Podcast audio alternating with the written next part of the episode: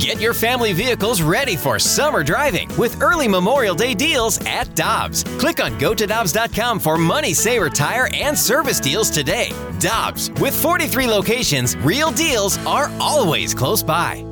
And on opening day, we are happy to be joined by the Cardinals general manager, Michael Girsch. We're making this an annual thing. We're just going to call it a tradition like out it. here for opening day. Girsch, we appreciate the time as always. How you doing today? Uh, great, great. You you said we're steps away from Busch Stadium. It took me 10 minutes to make the trek across those steps because there's about 5,000 people there was a dressed in mob Cardinals. outside. It's unbelievable. it's unbelievable. Well, this is uh, the first time in the last three years that we haven't had either a, a rainstorm, snowstorm, or a cold front for opening day. It's like sunny and actually nice out for once for opening day. it's yeah. This is uh, this is you couldn't draw it up any better. We uh, we chose the right day Yes. to open this time.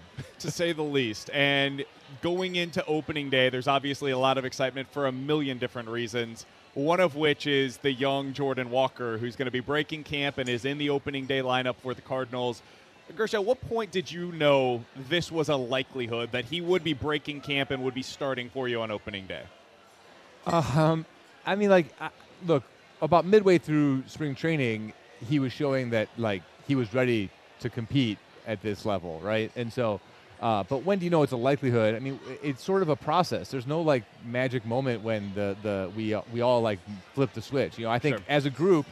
Our discussions, there were some people who you know were more convinced earlier than others. Some people who were a little bit more wanted to wait and see how this went and wait. You know, like it, it's tough, but um, and it also, it's not just depends on Jordan. I mean, he's competing against a bunch of guys who either are big, established big leaguers, or guys like Yepez and Burleson who have shown that they they they are already better than AAA, right? And so, um, it was a complicated little puzzle to put together. But at the end of the day, he's just he's ready. He, he, physically, mentally, maturity wise, he's 20 years old uh, on the calendar, but that's like the only place he acts like a 20 year old. So. yeah, he looks like a 30 year old when he's at the batter's box. And when you hear him talk, he sounds like he's been in the league for 20 years. But that's what I was going to ask, Michael. Uh, the maturity, how much did that play into that decision? Oh, a, a lot, a lot. I mean, we're, we're taking a risk. We're taking a 20 year old kid from Double A straight to the big leagues, right? There, there's clearly that's there's some risk there, and knowing that we are all 100% comfortable that he's going to be fine if he goes, you know, 0 for the first weekend or 0 for whatever, or if he struggles a little bit out of the gate, or or if he starts out great and then goes through a slump in May or whatever. Like he's just he is much more mature than your average 20 year old. Uh, I, we were just talking. I have two 18 year olds in college. I would not put either of them on the opening day roster. They're, they're both my daughters, so it's okay. But um, it, he just he's just at a different level in terms of his preparation, the way he thinks about things, the, the, his just his attitude and approach towards towards towards his job, and so that that's part of the certainly part of the process. You mentioned your offense and the, and the guys that you even had to send down with Juan Yepez, who last year was great. And then, I mean, you look in the playoffs, he was a guy that hit the home run in, in game one. He's able to hit eighth in this lineup, Jordan Walker is, because you have so much depth with this group. How much does that help, too, to take some of the pressure, some of the expectations off of a kid like that? I, I think for sure. I think there's sort of two pieces together there, right? One is that we're trying to win, right? We're, we're not we're not bringing up a rookie to try to sell tickets because we're in the middle of a rebuilding process and we need a face of the franchise, and then you bat him third and you like you, you put everything on one guy's shoulders, right? Um, so it's a different type of pressure, but we are trying to win, right? So it's a different pressure you can't you can't scuffle for too long before we're going to have to start like thinking about how do we make this easier, what adjustments do we make, or you know what opportunities do we target for him. Um, but certainly, I think we we have two guys who finished in the top three in MVP last year, right? We picked up a catcher who's got multiple All Star appearances, so it is, and, and we have guys like Nootbaar and Donovan and, and Gorman, like young guys, Carlson, young guy O'Neill. The list goes on of guys who have like shown that they're big league ready. To just slide into that group makes it a lot easier for Jordan, I think, than it would be to be the man somewhere on day one. Michael, when you look at the Cardinals roster today compared to what that roster was in the playoffs last year, what's the biggest difference to you? Um, I mean, a lot of it's returned, right? The biggest difference is behind the plate. You know, I've, Yeah. I've been with the organization since 2006, and this is the first time we had to go find a catcher, right? like, it's crazy. Um, certainly, the biggest difference is is that is probably the the presence of Albert and Yadi in in the organization, not just in the lineup, not just on the field, but in the clubhouse. Just like the aura that those two had about them uh, is certainly something that we have to we have to adjust around and figure out how to who's going to sort of step into that role. But again, we've got some MVPs, we got some guys with you know significant. Uh, you know, career achievements who are who, who already were stepping into leadership roles already. It's just a different type of leader than someone like Yadi who's been here for forever. Real quick, BK, I gotta imagine, Michael, that uh, is a very odd conversation in the offseason of like, all right, now we have to go find a catcher. we haven't done this since 2000, and now we got to go have conversations about a catcher this year. So for a long time, we were trying to find backup catchers for Yadi, and Yep. that was impossible because you were like, uh, you'll probably play like 20 games, maybe 30 at top, and so it was always a, like nobody, uh, you, you can only find like veterans who wanted to win, right? Right. Who were no longer looking for their next contract; they just wanted a chance to win. Now we actually could go out and talk to anybody we wanted, and they all were interested in the job because it was, you know, it was a whole different conversation. What was that process like with Willson Contreras? I know you guys have talked about this a bit, but now that he's been, you can look back on what the signing process was and into spring training, what his presence felt like. What was the process like, and then how has his response lived up to the expectations that you guys had for him when he signed? Well, I think the story of you know of, of Ali and Mo visiting with him and all that's been sort of Absolutely. re- yeah rehashed multiple times. But you know during the winter meetings, we we explored options, decided that this was the direction we wanted to go, um, reached an agreement, and like from the moment we reached an agreement, he wanted access to our information, he wanted phone numbers, he wanted scouting reports and, and, and heat maps so he could start in video and, and he did he wanted he wanted to learn and be ready to hit the ground running. And I think we talked about the uh, you know off air a little bit the WBC and Yeah. clearly Willson Contreras is a WBC caliber player. Uh, I, I- think Venezuela would have loved to have had him, Yeah. but they do have Salvador Perez, and so he felt comfortable being like, "Hey guys, I got I got a bigger thing I to worry about right now, which is learning a whole new pitching staff." And and so he he was he was one of the few guys, one of our few big names who was you know in Jupiter all spring, working on his game, but also working on his relationships with people, and and it's been great. I mean, he's he's done everything you could possibly want a catcher to do. you, you always want to have that that spark plug, that guy who's got fire on the roster, and there's a lot of those guys. But you've had Yadi for the longest time, who was that player. Does it feel like, from the front office perspective, you found that next guy who can bring that fire into that clubhouse? Um, I think that, uh, yeah, I think so. I mean, it's a little bit like you got to see how it plays out, right? Right. But I, I, I mean, it's been again something that everyone said. But like when he was with the Cubs, we couldn't stand him, right? And so like you assume that the other teams are going to feel the same way when he's in our uniform. But like until you sort of see how the season go, you know, it's Yeah. it's not like. It, I mean, he's, he's a great guy. So in spring training, you don't have any of that vibe, right? But that there's no there's no no one's competing at the level you are once the season starts, right? So we'll see starting today how how he how he uh, that fighter shows up on the field. Michael Girsch is our guest, the Cardinals general manager. Uh, Girsch, we all knew locally what Lars Nootbaar's personality was like. And then you see him go to the world stage with Team Japan and become a national and really international sensation with some of the buddy cop videos that you'd see between him and Shohei Ohtani. What did that live up to expectation? What was that like for you? Let's just ask it this way. What was that like for you to watch Lars Nootbaar growing into that international superstar? No, I think I think you're right. Like everyone in St. Louis sort of knew his personality and kind of figured something like this was going to Sure. happen, right? Like give him give him an international stage, put him next to like the most famous baseball player in the world. He'll find a way. He's probably going to end up making this hilarious, right? So, um, no, it was it was great to watch. It, it, it was. I mean, the WBC in general was great to watch. I, the fact that the, it ended with Shea Ohtani throwing to, to Mike Trout with, with as a tying run was like. You, you can't like write stories like that. Like if in a Disney mov- would have said this is too far fetched. Right. Yeah. In a movie, you'd be like, "Oh, come on, seriously? That's what you're going with? Is the ending?" Um, but the fact that the, the, the whole event was great. You know, Newt's rolling it. He, he- he played well. He was a big part of the, of, of the Japanese win.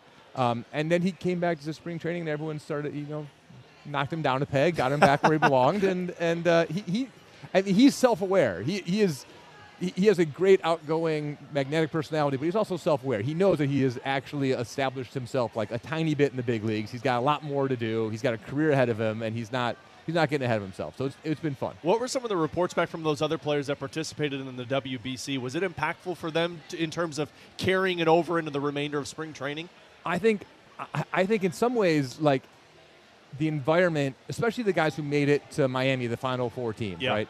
The environment down there to drive from that back to Jupiter and play in a spring training game where like you're taken out in the fifth inning and you know most of the fans are there getting a suntan and like I think that was dramatic, right? It's almost good how close to the end of spring training that that, that those guys finished because they're they're they're still sort of ramped up, Yeah. right? I think if there had been a longer break, it would have been like a, a high high, and then like a oh I forgot spring do you get training for a this? while, and then trying to ramp back up again. So, um, but they all spoke of it. Like every single guy talked about how much they loved it, what a great experience it was. Whether it was guys who never got out of the, the pool play, or guys who were you know the, the the Japan and U.S. guys who were playing down to the end. It was just they, they all spoke very highly. of it. I I think it was great for baseball. Yeah. I think the fact that it was great for baseball is good because I think in whatever it is, three years or four years, Yeah. there'll be a, a different quality of player who's like, yeah, I'm in. I Right. saw what that looked like, or I talked to so and so, and I'm in. And uh, I think it'll keep making that event more and more fun. for us on the outside, spring training is really tough to get a gauge on what matters, right? What are the things that you can actually take from this that will apply to the regular season versus stuff where it's like, yeah, that guy hit 400, but he also saw single A pitching in 30 of those at bats. For you, as you look at what you saw in spring training, whether it's from a big league guy or somebody that just got an opportunity that you're like, yeah, that was interesting for us. What was something that stood out to you that you found to be particularly interesting that could potentially actually apply to the team that we're going to be watching? Well, I I think one of the things that, that we try to look at, i i spring training sets are hard, right? It's a small sample against random competition in you know i- i- in, in an environment where some people are working on things, other guys are competing for their lives, some guys are trying to make the team, some guys are trying to not get cut, and other guys are just trying to figure out whether I can throw a changeup because I've never thrown one before and I want to see what happens, right? So um, it's not ideal, but there are. I think some of the, the sort of process oriented things you can get information out of. So, like Brendan Donovan was hitting the ball harder this year than he was last year. He hit almost as many home runs in the spring training as he hit all of last year. Like, Yeah. I don't know how that exactly will play out, but that's a new skill that he was demonstrating. That you know, even he had some balls like knocked down by the wind at the wall and stuff, but he was hitting balls harder than he has in the past. That's something that you kind of you kind of like, oh, that's that's interesting. Um, some guys were throwing harder. Packy Naughton was throwing a slider like four or five. He was trying to turn it a little bit more like a cutter, like get more velocity on it, like throw this thing, like really let it rip. Um, that's sort of like a, it's a, new pitch. Now, how that's going to play, I don't know. I mean, it worked pretty well in in Jupiter against Double A guys or whatever, right? But like how it's going to play on a day-to-day basis, we don't know. But it those sorts of like underlying changes, I think, are what we focus on a little bit more than the actual performance, right? Like to your point, if you hit 400, Right. some of those are ground balls that sneak through, and some of them are you know low, you know guys who have number 97 on their back, and it, it's just not it's harder to measure. I wanted to ask you about Drew Verhagen mm-hmm. because, as you can imagine, our text line had some things to say about him last year, but he was hurt. He wasn't right physically. And then this spring, he comes out and it looks really good. The spin rates are all, you guys have talked about it in the past, very good, and it, it looks awesome. What have you seen this year that you felt was different than a year ago? well, from I think, him. I think the biggest thing is health. I think I think last spring he kind of looked like this. Yeah. But it didn't last very long because he, he, he got he started having hip problems and it and it's one of those things that sort of cascaded and, and, and became a bigger and bigger issue. So um, he had pitched very well in Asia. Sort of like Miles had pitched very well in Asia when we brought him over, and we had confidence that it was going to translate, and it didn't. And, and there were injuries, there were a whole bunch of things going on. Um, we think that Drew is has the stuff to be like a big part of our bullpen. It's, it's exciting because, you know, we you know Helsley's great. You know Hicks was 104 or whatever, right? Gallegos has been great for a long time, but like, but like bullpens live and die by like the the, the who's going to step up this year. It's always someone different, and you, you never quite know who's going to be the guy who's you know in you know in the second half of the season who's like taking a new role that you didn't The expect. next Luis Garcia. Yeah, yeah. Like Packy Naughton stepped up next Yep. year coming from AAA, right? You need you need guys to do that, and, and I think Drew's in a good spot to, to be that to step into that role. Final one for me, Michael. Um, when you look at the pitching, that seems to be the area from at least a lot of people that text in with us that says they're still skeptical on.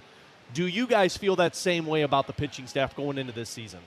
Oh, I wouldn't use the word skeptical. I mean, certainly, look, every year, pitching health is a huge driver. No matter whether you have the best pitching staff in baseball or or, or the worst, if you can't get like going healthy, you're in trouble. And the good news is that we made it most of the way through spring training without any issues.